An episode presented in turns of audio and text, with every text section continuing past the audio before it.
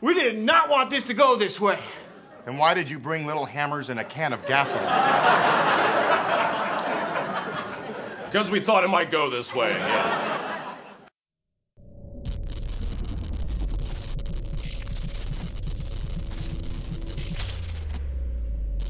You're listening to The Wrestling Life on iTunes, SoundCloud, and at obpapparel.com.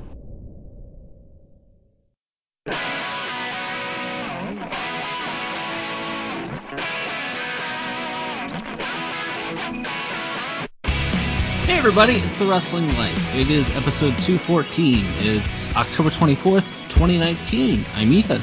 And I'm Liam. Liam, we have so much to talk about this week. And as always, so many things we can't talk about. It is a very late Wednesday night as we're recording this. Uh, it'll drop on Thursday. But uh, it's the Wednesday Night War. It's NXT. It's AEW. Uh, it was another night in, in the Wednesday Night War. Uh, it was newsworthy. Finn Balor turned heel and went after Johnny Gargano, uh, which seems to set up uh, a couple of programs on that show. Um, what'd you watch this week and what'd you like? Uh, mostly AEW. I, the stuff from NXT I saw was that main event angle. Oh, and I know some people uh, that have maybe that have to watch both shows for their jobs every week don't like that NXT have, has an overrun, but I like it because it means I can watch whatever the main event of AEW is and then see whatever the big angle or match uh, is on NXT TV as well. So, um, yeah, as far as NXT went, I saw the Matt Riddle and Cameron Grimes match. Uh, what a terrible name. And, uh, that ruled. And Matt Riddle is such a star. And then, yeah, I saw the, the big main event angle where uh, Roderick Strong retained the North American title. And then Ciampa, Gargano came out. They teased fighting each other and then instead turned to face the Undisputed Era. And then Balor came out and it looks like we're, we're setting up, you know, the good guys versus the heel faction. But then Balor, in fact, turns and just beats the ever loving tar out of Johnny Gargano, gives him the bloody Sunday on the metal ramp, and uh, leaves him laying. And so you have, it appears, meanwhile, the Undisputed Era beats up Ciampa. so you seemingly set up your world title feud with Ciampa versus Cole, and also a very exciting potential feud between the former face of NXT and I guess the current face of NXT. So that's that's pretty exciting. It's good stuff. Good stuff. Uh, AEW was it was a show. it was in front. It, I mean, it, I think most of the shows have been have ranged from good to very good, but they're in front of hot crowds that are willing everything to be better than it probably is. But Yeah. there was, I mean, hot crowd, some hot angles. Uh, you know, Moxley and Pac in a time limit draw. Uh, the next chapter in the Cody Jericho thing. Uh, the Bucks get a win over private part over uh, best friends rather, and then you get the tag team uh, tournaments uh, final set, and uh, Britt Baker went over in her hometown. Imagine that. Dr. Britt Baker. That's right. So that's kind of Wednesday night war stuff. Uh, it was another week. Uh, SmackDown and Raw continue to exist. Well, we can't really confirm that because nobody's nobody's watching SmackDown as it turns out. But Yeah. Uh, SmackDown was not a very good show last week. Hey, Eric Bischoff got fired.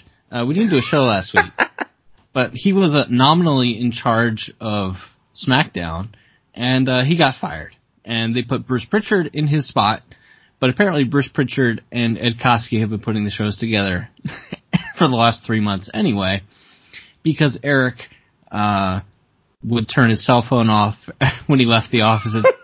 He left the office at seven o'clock every night, and when he would go to TV, he would just sit in catering, and he didn't know any of the talent, so other people had to put the shows together. Hmm. Imagine Eric Bischoff not working out in 2019. I just, I mean, I think none of us maybe expected it to be this soon. But in what world was this ever gonna last? I don't know. I mean, I think they mm. if he was just the guy that talked to the network, I think it would have been okay. like I really do. Um, you know, but ultimately both of these guys were hired to be fired. I'm just not sure that we expected SmackDown to lose a million viewers from week one to week two on Fox, and then like another uh, eight hundred thousand week week two to week three or whatever the number was. Like, but like if he if he's the sacrificial lamb for that, it's like, well, what happens in? I mean, you would hope that at least for their sake that they're approaching whatever the basement of what they're going to be doing on Fox is, but it's like, what if it? Or what if it doesn't get better? like, and obviously the the other problem was that they in in week one SmackDown had a very big lead in that, you know, the coveted 18 to 49 demographic, and they were like barely beating whatever that Tom Selleck cop show is on CBS this week. So it's it's less of a even though yes they are maybe going to win the night in total viewership, the value in them doing that is not there if they're not winning big in those key demos. So I I don't like I get that Eric was probably hired in some ways to be that sacrificial lamb, but also it's like maybe they should have waited like six weeks and then fired him because it might get worse. That's that's fair. That's a fair point right there.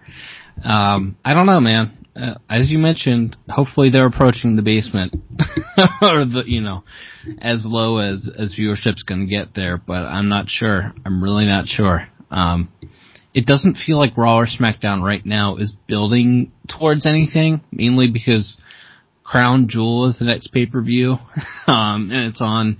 Uh, it's a week from Thursday, which is another one of those weird WWE speak things. You, Vince thinks no one knows dates.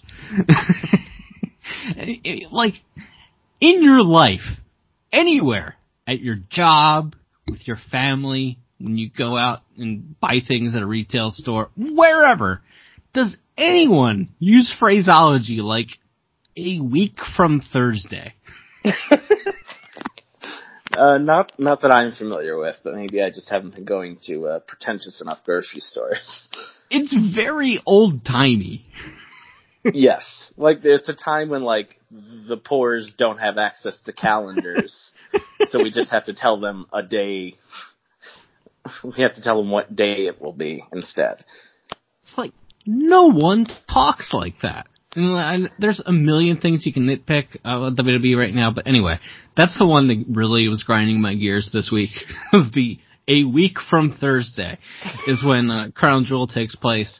Um, obviously, you know, Raw was weird this week because uh, like half the roster was working a SmackDown house show in Australia, and this Crown Jewel show has Lesnar versus Velasquez and Braun Strowman versus Tyson Fury as the top two matches. And Seth Rollins and Bray Wyatt, who are now on different brands, are fighting for the Raw title. And I don't know. There's really not a whole. I mean, I know they have the tag team World Cup thing, and there's a United States Battle Royal thing on the show, and and, and uh, Ric Flair versus Uncle Terry. Squad. Right.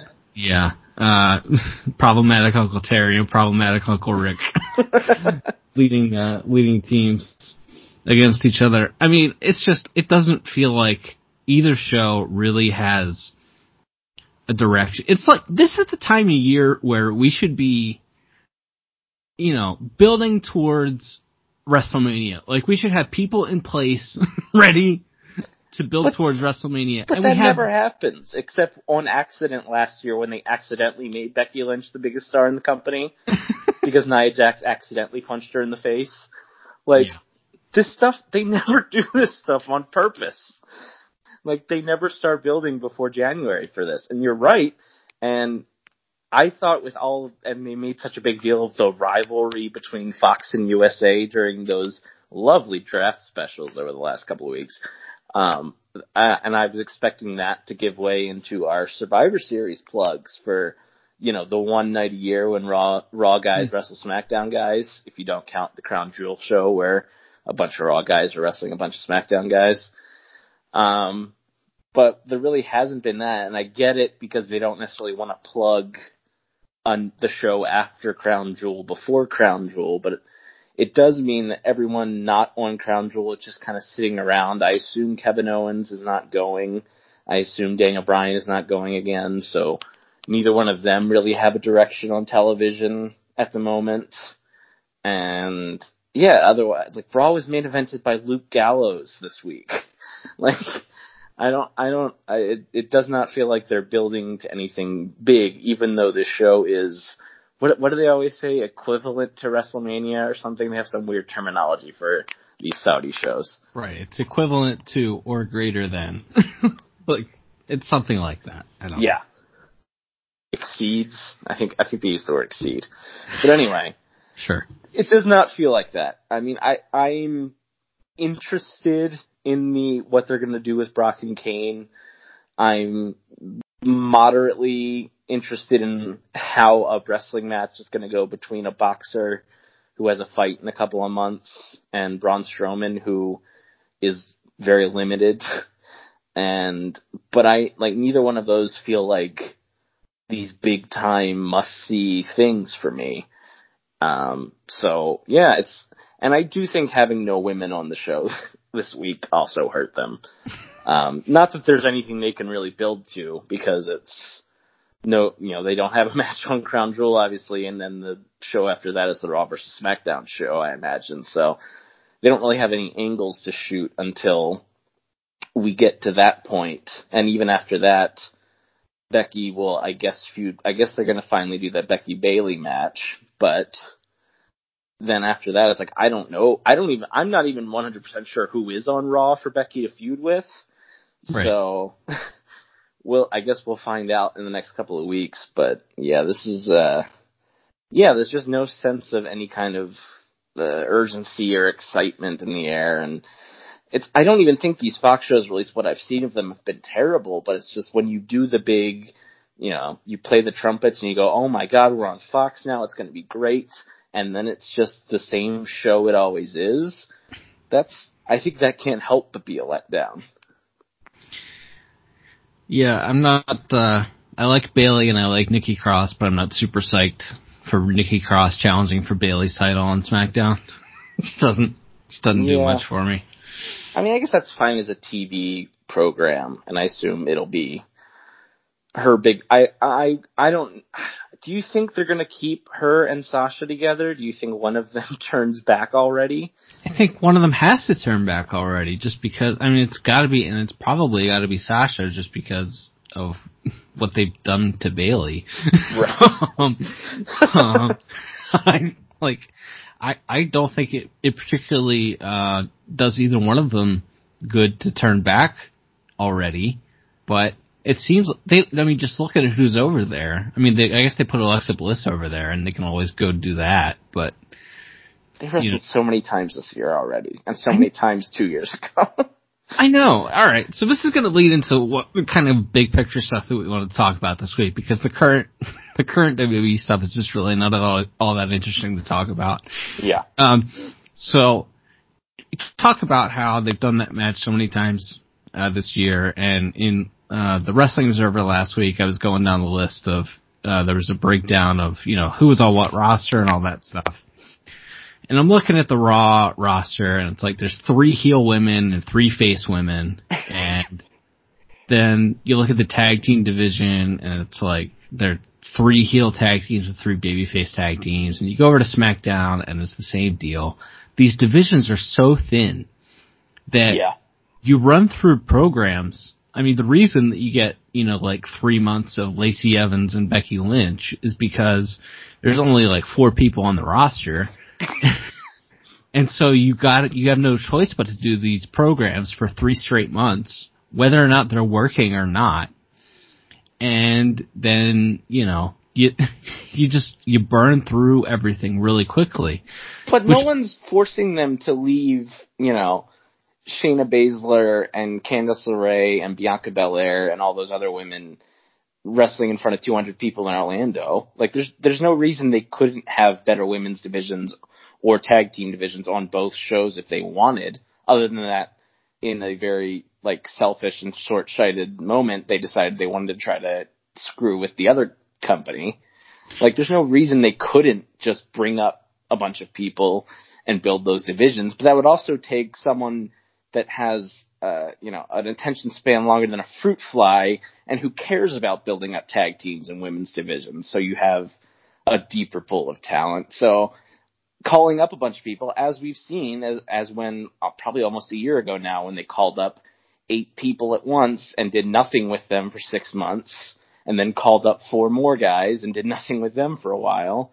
It's like on my my answer when you when you talk about depth, I think is generally on this show and when we're just talking in private is always just call people up. Take them out of Uncle Paul's vanity project and go put them on the main roster where you actually need them and where the TV deals matter.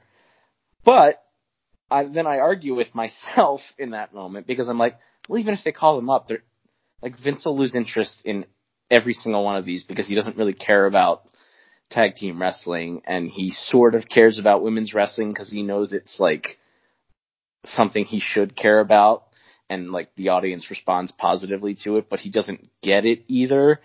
And so Vince, it's like Vince, on one hand, Vince doesn't care about tag teams. On the other, he doesn't get women's wrestling. So no matter how many great talented people they call up, it's all just gonna be the same to an extent, if that makes sense. Which is why I would argue that let's not call anybody up. Let's just not split the rosters. Because, because at, even though, like, splitting the rosters and creating your own competition is a good idea in theory, if you go back and read, like, the last several back issues of the Wrestling Observer newsletter from 2002 that are, yeah. that are on that website, and when they split the brands the first time, they're like, this looks like it should be working, but ratings are going down, and attendance is going down and it's not working. And aside from a slight bump when John Cena got really popular in like 2006 and 7 and 8, um, it's, gen- it's generally just been a, an arrow straight down. since, yeah. Since 2001 in virtually every conceivable metric. And it's like, you know, I'm not saying that all of their ills will be healed if they just don't split the rosters anymore. but even this year, when ratings went into a free fall, their big idea was the wild card rule, where they where they basically did away with the roster split. And I'm not saying it, you know, worked wonders for the ratings, but it did stabilize them. Yes. The, so let's just not split the rosters, okay? And let's get rid of like half the titles. yeah, you could do that, but again, I just you're right because there's the line about those who don't learn from history are doomed to repeat it. It's like yes, on paper, cr- creating your own competition and and it gives more. You have to build up more, and the idea would be well, since we only have a limited number of big time stars that have to be split between two shows, now we have to create new stars to go w- so that we have more stars. But they never do that. They don't like, know how. The last star that I think you can say they honestly made was AJ Styles, who was kind of already a star when he walked into the company, but they did and have pushed him at a high level pretty consistently since he walked in the door. And they did put him over Ambrose and Cena and like made a con- a concerted effort to make him a t- tip top guy. And then they took the title off of him and put it on Bray Wyatt so he could wrestle Randy Orton, and AJ Styles ended up wrestling Shane McMahon. So, like, it's like even when they make a new star, they end up un- cutting under, you know, cutting the legs out from under them when they don't have to. And so it's like, yeah, theoretically, the brand split would create, like you said, create your own competition, creates storylines in and of themselves that, oh, the, the network executives want, you know, want to put these matches together because they're big time matches with big stars and you can build up new people and give them a chance to shine who wouldn't get a chance to shine otherwise. But it just, it never happens that way. no. It has not, it has not worked for 17 years. which, yeah. which leads to a larger discussion that we were having in private this week about how if you take, you know, Vince starting his national expansion with, you know, signing Hulk Hogan and Gene Okerlund in 1980, in December 1983, as the beginning of his national expansion. So really, like the beginning of 1984. So that's uh, 35 years ago, and let's call the end of the Austin rock boom period 2001. So 17 years on one end, and then 02 to 19, you got, oh, we're at about 17 years on the other end, which means that Vince McMahon has been a bad wrestling promoter for as long as he was a good wrestling promoter now. Isn't that crazy to think about? That's like when people point out that like TNA has lasted longer than WCW and ECW did. yeah. It's crazy. Yes. So did yeah. I mean, with, um, since we're booking the territory here, let's psychoanalyze Vince. Was Vince just luck? Did he luck into talent that, or did he have enough vision to sign talent that was so good that he couldn't screw up, like with Hulk Hogan, or did he make a mistake in getting deeper and more involved in creative in the '90s and I don't know. Where did it all go wrong, I guess? and was he, was Vince ever a genius? I mean, you would think the answer is yes, but then there's the last 17 years which say no. so I don't know the answer to your question if I'm being honest with you. But yeah, if you look at it, he had, I think it's a combination of both. He himself was a great television performer and he had the greatest baby face of all time to work with. And then The Rock came along, who is, you know, the most charismatic person maybe to ever be on a wrestling screen, you know, on a wrestling TV show. Yeah. And yeah, and he had Hogan in the 80s, who was the perfect guy for that. And he had Piper to be the perfect anchor for Hogan and Savage and all these other crazy talented guys that he bought up from everybody else's territories. So it's like, on one hand, it's like, well, he was, but I also think there was a time, and we've talked about this several times over the years, but there was also a time when like, when he would realize that things were going poorly and would attempt to correct it. Right. Like, if you remember the you know the famous Brett screwed Brett interview on Raw, that was supposed to be a babyface interview right. where Vince went out and talked about the time honored tradition and how unprofessional Brett was for not laying down for Shawn. Um, but the crowd hated him for that, and so he went, "Okay, they want me to be the villain. I'll be the greatest villain of all time," and then he was. right. Um, but I also think that taught him at a certain point, and we we've seen this for years with diminishing returns, which is the way to turn things around when things aren't going well is more McMahon's, which is why we ended up with the the last three years of Shane McMahon's reign of terror on SmackDown. Like because now Vince decided he was too old, so now his kids have to be on TV. But Stephanie and Hunter are smart enough to leave TV when they know the ratings are going to go down. And Shane's an idiot who just so wants his dad to say that he loves him, and he never will. And so he'll just be like, "Yeah, Pop, I'll be on TV every week for you. I'll be on both shows if you want, Pop." And so that's how, like that's how we ended up with Shane McMahon all over both shows for six months. Like that's because he, like he still I mean, we've talked about this a million times. If Sergeant Slaughter could still bump, he would be on Raw right now. If Roddy Piper was alive, I think he would be on Raw right now in some capacity. Boss man. Um, absolutely, boss man, 100%. Um, and maybe he'd even be going back to some people that are sadly no longer with us that he just always thought would be a star, like Test or someone. If Test was still alive, he would probably be in the company.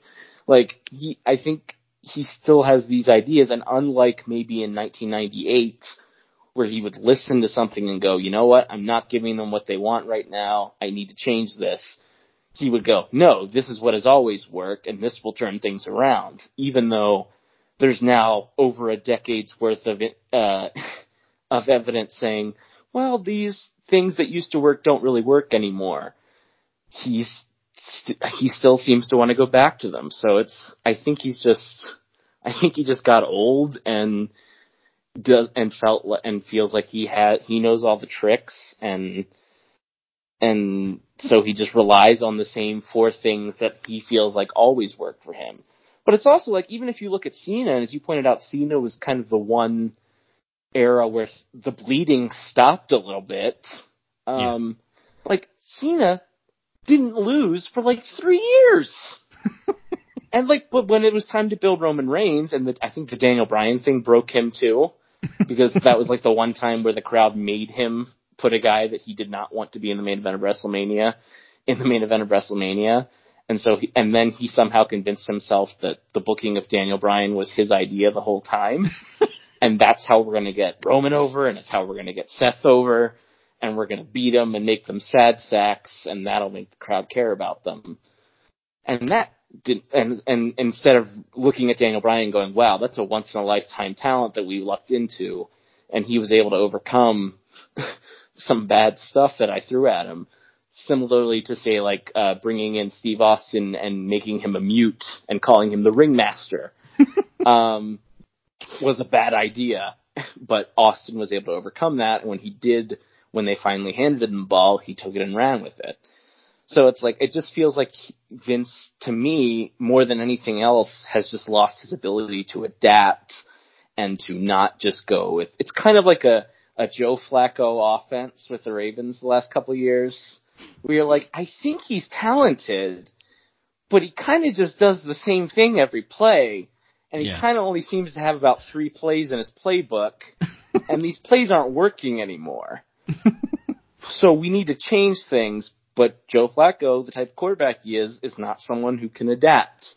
He can throw the ball real far and he can dump it off to his receivers. And that worked for a long time when you had really talented playmakers like Dennis Pitta and Ray Rice playing with him. But when those guys went away and he still tried to do that, those, those types of plays, it didn't work so well anymore. So because we no longer have a Steve Austin or a Rock or a Hogan or an Undertaker or a Cena for that matter, um, it's like we're still trying to run the same playbook, but it doesn't work anymore. And when someone tries to tell him, "Hey, we need a new playbook, boss," that person doesn't work there no more. Yeah. yeah. So, alright, I, I always point to Dave Batista's return in 2014, like the first Raw Big Dave was on. There was his, like the first segment that he was in did like 5 million viewers. yeah, That was like the last high water mark, I think, for, for WWE viewership. But if you go back, you know, uh, eight to ten years before that, you know, those that number was was pretty close to what they were still getting every Monday night. And really, is would the number still be in that range if Vince had not allowed the Ultimate Fighter on Spike after mm. Raw on Monday nights, which created millions of new UFC fans, Yeah. and which kind of stole a potential wrestling boom from the Cena era away from WWE and made it a UFC boom instead. And do you think the audience is so loyal that had that not happened, that while numbers would be down here, you know, 13 years, 14 years later, do you think they would be at the depths that they are? I think that's a great point. I don't think it gets brought up nearly enough um, about how the Ultimate Fighter and UFC took away, and part of that I think is because the people in charge of WWE and UFC seem to not want to even acknowledge that there was crossover between those audiences for a long time. Yeah. but uh, I think that's a really great point. And yeah, maybe the median age of your viewer would be like 40 right now instead of 56 or whatever it is. Yeah. Um, yeah, I, I do think there are people that were who were probably in their late 20s, early 30s, um, who saw UFC and the Ultimate Fighter and said, "Ah, this is cool and this is real and it's exciting and it's new," and they just went to that. And I do think I don't know whether that you know what kind of boom it would have been, but I, I definitely think that that hurt them. And UFC, I feel like even within like even the type of fan that the UFC drew, especially at their zenith, feels like the same type of person, you know, that the males 18 to 34 or 18 to 49, whatever, that WWE used to draw, draw on so reliably. Uh, you know, that number was absolutely cut into by UFC and by the Ultimate Fighter. So I, I think that's a great point, and I don't think it gets mentioned enough.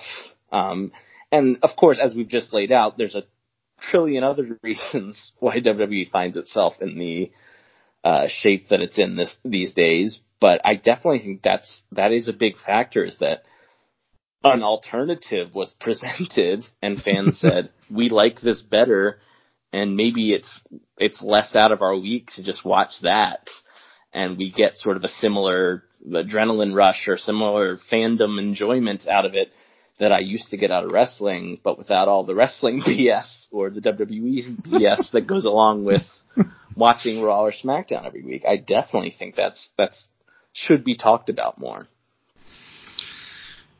Well, and now the the pie. I mean, obviously, it's not all doom and gloom. They're financially ridiculously successful, and they're Ah, set for the next they're set for the next five years, and the idea is after those five years are up, the streaming services are going to be so desperate for anything that's going to draw a loyal audience that the streaming services are going to bid, you know, hundreds and hundreds of millions of dollars for for their content. So they should be they should be fine for a very long time, but. uh, But are they going to be running 300 seat arenas by then? does it is it going to matter by then? It's it could be a, an entirely television product by then. Like the they need to fix the touring model, and I know that um, you and a lot of people are harping on the i- not harping on that sound makes it sound more negative, but point point out that NXT is in front of you know 250 people at Full Sail every week or whatever, but um, it, it it it might ultimately just be on a soundstage somewhere. you know, like I, I don't. I think the touring model needs to be fixed. I don't think doing the four shows a week uh, loop is um is good anymore. I don't think it's necessary anymore. Sure. Um, ultimately, it might just be a TV business entirely in four years, and you might do. I mean, you, the argument, I guess the argument is that house shows can be a loss leader, and you're going into smaller markets that you might never go into, and you're establishing a connection with fans in those markets, and that's why house show, and touring and house shows are still important. But I don't know, yeah. I mean, you are you are right to point out that their their model is 100% based on television revenue at this point, and everything pay per view, network subscriptions, all of that, house shows, attendance, all of that is absolutely secondary. So you might very well be right. It might not matter to the company, but does it matter to the what I guess my other question is what happens when like the very loyal wrestling audience dies? what happens when uh you know when this when the median age hits like 65 to 70 and that's your main audience um are they going to know how to watch the show if WWE is on Amazon Prime in 5 years? I mean, it's going to take a whole lot of edu- you know education and re-education of your audience. Oh, can you? I can, I can already hear Michael Cole explaining how to sign up for Amazon Prime. I I don't know. I don't think you have to worry about it to the level that you would if you know it was t- ten years older. But we'll we'll see. I mean, I I don't know. It's interesting. Yeah, things are definitely going to change uh, in the next few years. I think, by the way, the right thing to do for NXT would be to tape it before SmackDown or Raw, and then run that on USA Network. But I guess they're married to the idea of it being live. Do you think being live matters? I don't. I mean, historically, it never has, has it? No. Like, No. there's always that idea that oh, when they go to England or whatever, the shows are going to be down, but they never really are. At least not demonstrably. Right. So I've ne- I don't I don't think there's any problem with that. And obviously, other than the fact that you know back in the day the show you know when ECW or the original NXT was taped before, uh you know taped before SmackDown or after SmackDown, it was always kind of seen as this also ran third brand that nobody really cares about. But as again, as long as you promote it as a big deal, which they never did with ECW past about the third week it was on the air. Um, you could, but you should, you know, and especially if it's, if it, it I think taping it before is, as you said, is probably the, would be the better idea in that scenario because then you have people who are just excited to be there and who haven't been beaten down and made to feel embarrassed for going to the show by whatever they do on the main SmackDown show. Um, you would probably have a hotter crowd. And if you have people like Balor and some other people that are a little bit more established on the NXT brand, that would keep them from, you know, sitting on their hands the way they tend to with, say, 205 Live. Right. I mean, I think to me that's the biggest no-brainer, and no, but I haven't seen it brought up too many places yet. But all right, we've rebooked the territory here. Um, by the way, I uh, accident well not accidentally, but I wanted to update my email address on my WWE Network subscription, and it actually made more sense to cancel the subscription and then re re sign up with a new email because of how backwards they set the whole thing up. Mhm. So um, I'm currently not a subscriber to the WWE Network for the first time in four years. How's it feel? I don't know. It kind of feels liberating. Right? yeah. No, I, I get that. The thing is, though, this the, the thing is okay. Well, uh, my other question was: Is this you know now that the, the the the pie has been carved up, the pie is smaller, the loyal audience is still there, but it's older, and is AEW going to carve that up even more? And I don't know because I think a lot of people are like me in that you know, if I'm I'm 35 years old and I've been watching WWE since I was three years old, and that's uh, my entire, you know, whatever. That's my childhood. It's I have a lifetime invested in that company, and to just give it up and start watching something else on the other channel, it's like I don't think people that. Uh, I mean, if you're a sports fan, it's like you generally don't give up on your sports team. I don't think people that don't watch sports understand loyalty. Hmm. in that way. But anyway, uh, any thoughts on kind of loyalty? Is the sports element, does AEW hurt this even more, carve it up even more? Uh, what's the future? Well, so far it doesn't appear they do because their audiences seem very seems like it's people who aren't based on the age. Seems like it's a lot of people who aren't watching WWE right now. Now, perhaps if AEW's numbers, you know, continue to shrink, maybe at some point there will be a pool that both sides begin to draw from. But as of now, it seems that AEW is bringing in a younger audience. Now, as far as loyalty goes, and that's a good point, is can they train, you know, let's say they do really well with teenage boys or with, uh, you know, young women or whatever. Can you train those people to want to sit down and watch the show live on TNT every Wednesday night though? That's, that's the other thing too, is yes, these having over a million viewers these first few weeks and having, you know, much younger demographics watch your show. That's very impressive, especially for, you know, a startup that had never had TV before. But it's, it is, and I do think that's important is, to your point, is that people, whatever happens, WWE has always been there if you're a wrestling fan, if you've been a wrestling fan for any length of time.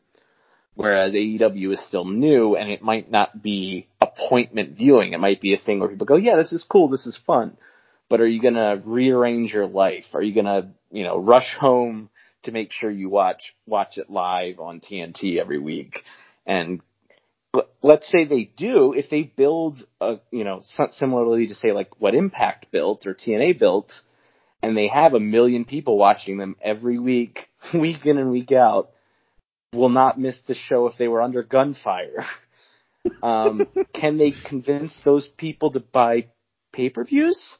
can because that's I mean that's the other thing for me is as far as we know, AW isn't making any money off their TV deal. They have whatever the barter deal and TNT's paying for production, but so they're right now they're like an actual wrestling company still. Like they're trying to sell pay per views and merchandise and tickets.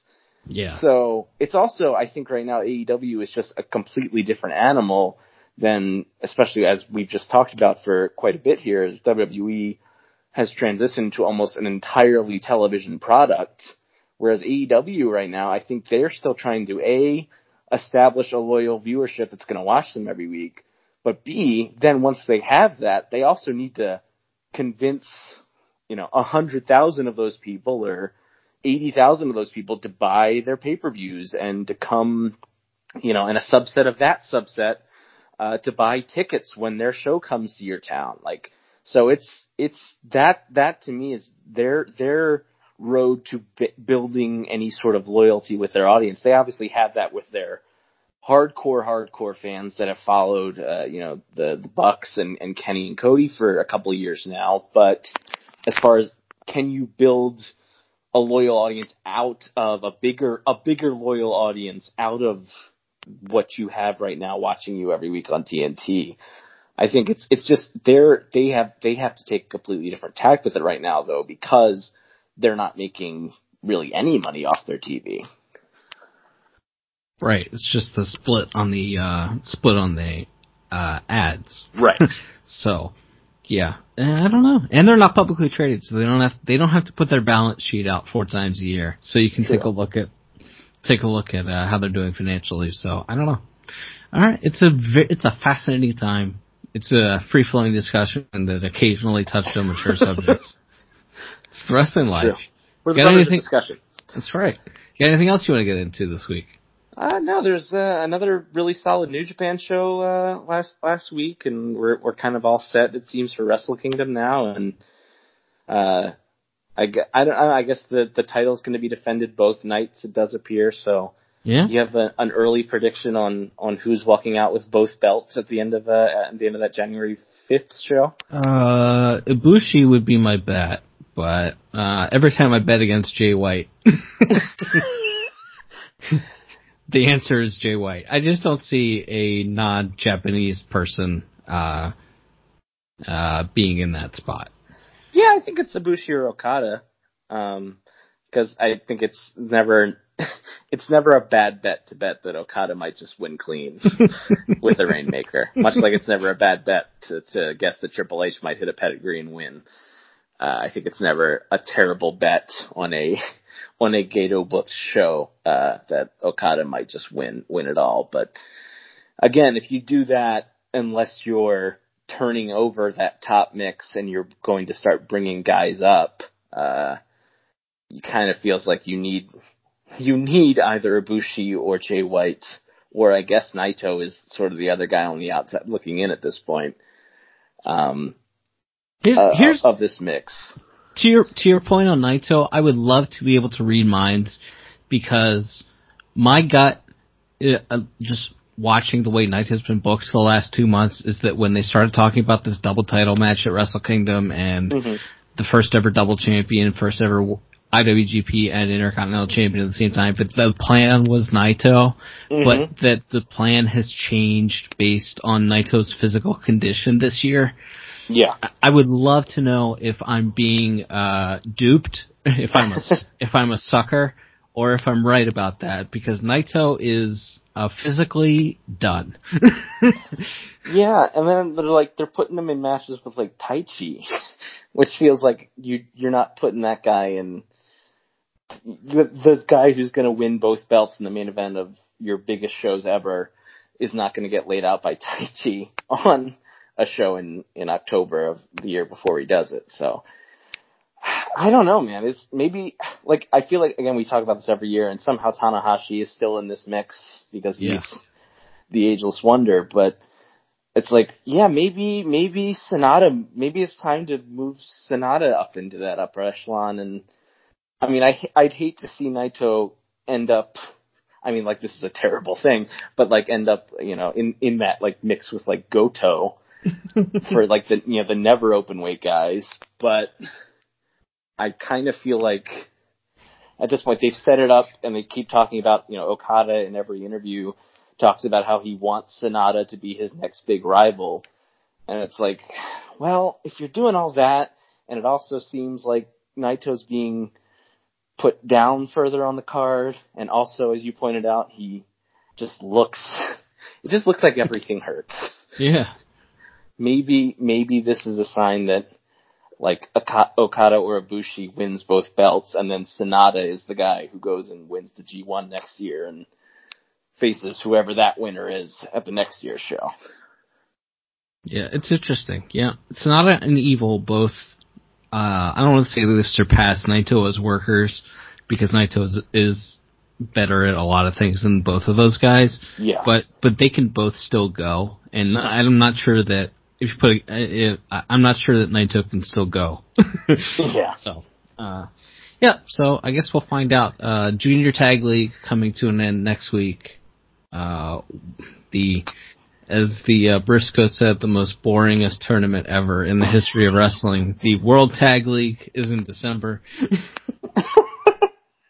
you get a couple uh, in November, December. You get a couple of like New Japan Road shows, uh, third week, second or third week in December, and then uh, we're uh, Wrestle Kingdom time. So, I guess we can mention that they're they're starting an American promotion. I don't know what they're doing. Uh, I really don't know what they're doing. Yeah, I. so their plan is to run like 25 shows in 25 cities in America next year. Mm-hmm. Uh, but the problem is they don't have any. They don't. They don't got no TV here. right. I know they got Access TV, um, but I you can't convince me that that's a uh, a uh, momentum shifter. Uh, I'm not kidding. That's a significant driver of uh, potential revenue. Is that whatever viewership you get on Access TV, I I just I don't I can't even get access TV in, you know, right. I'm in Baltimore. I, it's not available on my cable system. I, mean, I can't access get access TV. TV was so inconsistent, uh, in, in, uh, in, inconsequential that TNA's parent company just bought it so that they could put TNA on television to make themselves feel better. Right. They couldn't find anybody to air their show, so they had to buy a TV network. right. With Steve Harvey for some reason. Obviously. Steve Harvey. Steve Harvey. Uh, There's yes. a weird, bizarre amount of like technical business partners that TNA has had or almost had over the years. Yeah, Toby Keith. Mm-hmm. Steve Harvey. Billy Corgan. Billy Corgan. Paul Heyman, almost. Yeah. What's his name from Survivor? Uh, Johnny Fairplay, yeah. Mm-hmm. Uh, Jim Ross. Yes. This could have been, Jim Ross could have been, uh, you know, doing his, his shtick right now in, uh, TNA if the Toby Keith thing had worked out. Can we t- talk about how JR needs to stop openly crapping on the AEW product during the body of the show? Yeah, no, no kidding. And it's like, I understand that this is not his wrestling. Right. But no one forced him to take this paycheck, right? Right. No one, no one's putting a gun to his head and marching him onto a plane and making him go to these arenas every week and call these shows. Correct. They're paying him, I would assume, a fair amount of money to do this, and he is openly complaining about how the sh- the matches don't make sense, and he doesn't get this, and doggone it, will someone please go for a pin? and meanwhile, and like, God bless Tony Schiavone, who's just trying to be a good improv partner. Yeah. So he's trying, and so he's caught in the middle of Excalibur, whose job is to put everything over, you know, like a wrestling announcer. Right. And Schiavone, who's kind of the default play-by-play guy, even though none of them are really a play-by-play guy. And then Jim Ross just op- like just speaking with open contempt about things he doesn't like on the show. it's like I don't know if this is if this falls on Tony Khan's shoulders. If this falls on have Brandi do it. He'll probably listen if Randy has wants to have a conversation with him. Um, somebody, somebody, please take Jim Ross aside and say, if you do not want to be here, go home. Otherwise, stop crapping on our television show. You are not helping anything. Shut up. Shut up, Grandpa. The first thing I would tell Jim Ross would be to stop tweeting. That too. Yeah. It's, that's, that's, that's good advice for a lot of people in AEW, to be fair. Yes. Although, to be fair to Jim, it has been weeks since he accidentally hit on, on, on an underage on an underage girl on Twitter. That's weeks. a sign they have in the back at every AEW. I mean, it has been blank yes. number of days since Jim Ross hit on a teenager. Yes. Yes. You know, I, I, I think deep down Jim is a good. Mm, I'm not sure. I was gonna say I think he's a good guy. I'm not sure about that. Um, Well, it's like you feel bad when like this week on Twitter he tweeted out how his wife was from Pittsburgh and he proposed to her in Pittsburgh and like Right. what a special city it is for him and how much he misses his wife who died in a terrible accident. And like, yeah, I don't, I don't wish ill will on the man. I just, yeah. if he doesn't want to be there, I don't want him to be there. I think he wants to be there though. I think he thinks he's helping by pointing these things out. And it's like, no! maybe maybe he he could take some notes, and when he thinks of that, and then he can give those notes to Tony Khan or to Alex Marvez or whoever, and they can give them to the wrestlers or something. Like there's if I you might very well be right. You might very well be you know he thinks he's coaching or he's helping or he's whatever, Exactly. but you but it can't happen on live television. Right, right. There's Look- a way to do it. Right. Yeah. So that's I tell you, I accidentally got Alex Marvez's email address, by the way. oh interesting. No. Yeah, I think I might just prank email him some. Uh, just tell him you work for the Observer site and you want to send him the Best Announcer of the Year award, and you need to know his address to send the plaque. yeah, yeah. Might do some stuff like that. I'm for it. You know, they're not totally hopeless over there because they did take him off TV. You're right, and that, and again, like for the most part, I think Jim Ross has been like sixty percent fine on on most weeks of AEW television so far. Right. But this week especially, and it's it's it was just so glaring tonight during that private party and Lucha Bros match. And when Tony Schiavone and Excalibur are talking about like, well, you know, in, in Mexico they don't really do tags, so everybody kind of just gets in and out of the ring. And Jim Ross is like, well, that's stupid. Like that doesn't help anybody. He- it's and more than anything else, it's bad improv. You know, we Right. talk about Yes. Yes, and not only that, but Right. So that's just like, like I said, you don't have to fire him, but just somebody, somebody talk to him and tell him if you have some thoughts about how they could improve things, please take notes and discuss it with them after the show. Stop yelling it on national television. yeah, yeah. Well, once again, I feel we've said too much. Yeah, good times, everybody. Thanks for listening. Uh, until next time, I'm Ethan. And I'm Liam. We'll be back soon with more stories from the wrestling life. Adios.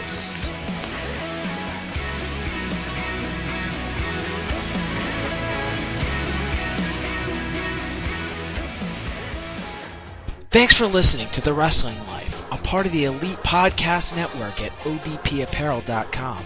For other podcasts like this, head to obpapparel.com. The Wrestling Life is brought to you by OBP Apparel. For Baltimore's best local sports gear, head to obpapparel.com. Whether it's baseball or football season, we've got you covered with Baltimore's best local sports gear. That's obpapparel.com.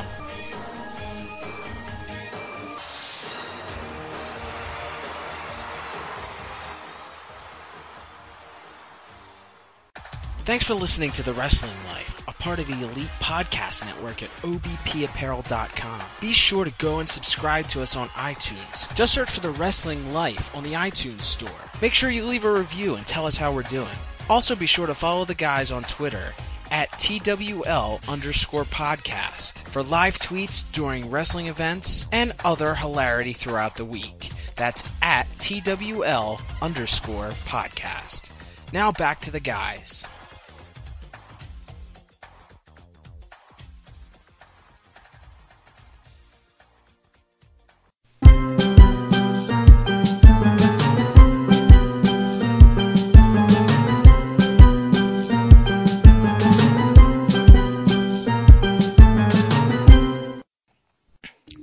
I saw Joker uh, this past weekend. Oh, did you? Have you seen it? I have, yes. That's right, because I remember your tweets about if you like movies with Joaquin Phoenix dancing around in giant underpants, this is the movie for you. And really, that's like the greatest description I could possibly think of it. Yeah. Uh, were you positive or negative on it? Um, I, I liked it. I thought I didn't think it was perfect or necessarily like a work of high art as it was maybe being trumped up to be by by certain people, but I thought it was a, a very compelling film, and Joaquin Phoenix is uh, very very good. Um, I it's not like a fun movie though, you know? like it's it's a story of a man with mental health issues who in the end gives in to his cheerful nihilism and goes on a you know and inspires a mass murder spree. So it's not like it's not your you know your popcorn comic book flick. So it's hard to be come out of it and be like, yeah, I I enjoyed that. I had a good time. Right. But it was right. compelling and I'm like I'm glad I saw it. If that makes sense. Yeah, I think that makes sense. And shocking, I think I would pretty much agree with every one of those points. uh, we don't disagree a whole lot. Uh, I, I had like 50 thoughts while I was watching it. Number one was, except for the end when they start crashing cars, this movie cost absolutely nothing to make. It's just Yeah. whatever they paid for Joaquin Phoenix and De Niro. Mm-hmm. Uh, and other than that, like, they're just gonna stack so much cash because this movie cost nothing to make. Yes. And it had the biggest October opening of any movie ever. yeah. Uh, second, um, I'm just gonna take everyone's word for it that Robert De Niro used to be a good actor. um, because I started, you know, I, I was, you know, 15 or whatever, or I, I don't know how old I was, but I was probably 13, 14 maybe when Meet the Parents came out. And so that was like my first exposure to, to De Niro. And I've never gone back and watched like, you know, Goodfellas and Casino and Raging Bull and Taxi Driver and all the classic De Niro movies because who has time? And, uh, so I've never seen Robert De Niro be a good actor. so I'm just gonna have to go ahead and take everyone's word for it. yeah, I, I, I feel the same way. I, I was like, I, at the end of the movie, I was like, well, that sure was Robert De Niro. he sure was in this movie. yes. Yes, he was. And maybe Uh, it's just because he's just kind of like coasting on his name. Right. Or whatever, but when you have like someone giving the amount of effort that Joaquin Phoenix is giving in the movie, and it's, you know, the second biggest star in the movie with, you know, one of the most pivotal scenes in the movie is just like being Robert De Niro. Right. I'm pretty sure he was reading his lines off uh prompter. I, I could see it, yeah. Yeah, so uh that was that was something that stood out. I I'm in favor of a bunch of these one-off like stories. Like if, okay, I don't have I don't have to watch an an 18 part you know, all 18 installments of a franchise to understand what's going on. I can just Right. jump in and do like whatever these Elseworlds kind of stories are. It's like Mhm. cool. Cool. Big fan of that. Yeah, I think it's, and that's born out of DC trying to copy the Marvel thing where they, where everything's connected and failing at it. Like, Yeah. and personally, like, I'll go to bat for Batman versus Superman, um, especially the extended version on the DVD, where they didn't, uh, you know, in the theatrical version, they kind of cut out Superman's entire motivation for wanting to fight Batman, which, I mean, why would that be important in a movie called Batman versus Superman? But anyway, um, but that movie, while it performed well financially, was a critical bomb. Same with Suicide Squad, and then Justice League was like not received super well critically, and it also didn't make its money back. Right. So it's like now they don't they don't know what they're doing. like they have like Wonder Woman off in her corner, and Aquaman made a lot of money, and Margot Robbie's Harley Quinn seems like a marketable character, so they're keeping her. But like, yeah, these otherwise, it's like they don't know what to do with like Batman. they Right. don't know. They don't know if they want to keep uh, what's his name as Superman. It appears, and yeah. so it's like they, they and but they don't want to do full reboot because they like Gal Gadot and uh, Jason Momoa, Right. And so it's like we're in this weird, weird like Frankenstein of a universe where where the the quote unquote main continuity films are kind of very loosely connected and uh like in Shazam uh that came out this year like the one of the kids wears like Batman t-shirts and it's like the Ben Affleck Batman logo. Hmm but like that's kind of it. Like there's there's and they talk about like Superman and but neither Ben Affleck or Henry Cavill are likely coming back so it's like they can't really like like set up for like, oh, he's gonna meet Superman in the next movie because like we don't really know who's playing Superman, or if there's gonna be a Superman for him to meet. Right. So yeah, I do th- think there's value in them just, especially if you can make it as cheaply as as you pointed out as they made this this one. Um, like yeah, I think there's value in just let directors come in and kind of cut out this their little corners and not worry about continuities or sequels if they don't want to, and just doing, yeah, doing these little one-offs. I think, I think it's a fine idea. I'm not super psyched about the possibility of the uh, the little the little uh, the little feminine boy playing Batman. I've heard he's a good actor now. Because after he got all that Twilight money, he just does nothing but art artsy films now, I guess. Because I don't think he's been in anything like major motion picture wise since whenever the last Twilight movie came out. So I've read that he's a good actor, but yeah, there's nothing. Uh, I mean, I'm, nothing I'm sure they're gonna make him do like you know three months of CrossFit or whatever before yeah, and to get- steroids. Yeah, but he's just he's very uh he has very feminine features. And, True. Uh, you know, I know we're we're inching ever closer to a post gender uh, society, but um I'm not sure that Batman should be uh feminine. bold, bold statements here. I mean, that's just me. I don't know. Yeah, Uh, I, I don't know. I, I'm I'm interested to see what they do. They keep casting more people, and they keep saying, you know, there's like eight villains in this, and it's like, well, they're I, like, which is weird if you're if the idea is this is like a back to basics, early career Batman take. It's interesting that they're still going ahead and casting like Catwoman and the Joker and Penguin and whoever else Right.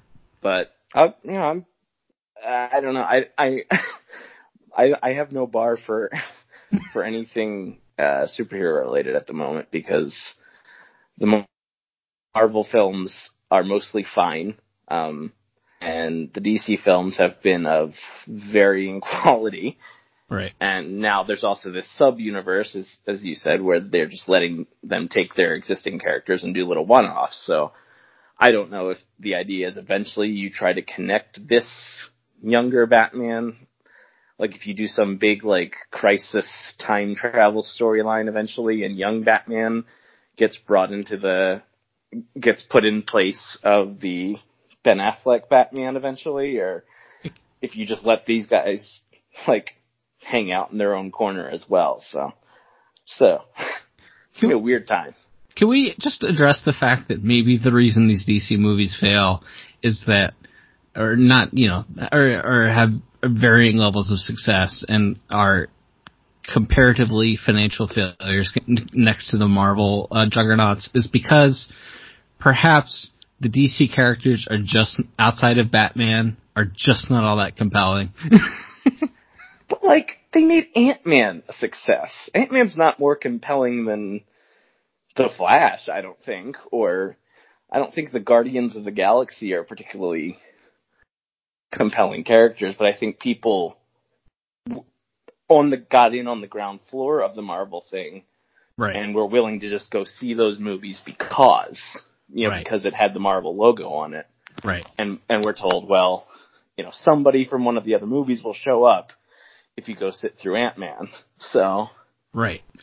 But they started DC tried to jump right into the, and they also didn't do eight solo movies and then build to a Justice League. They did right. right.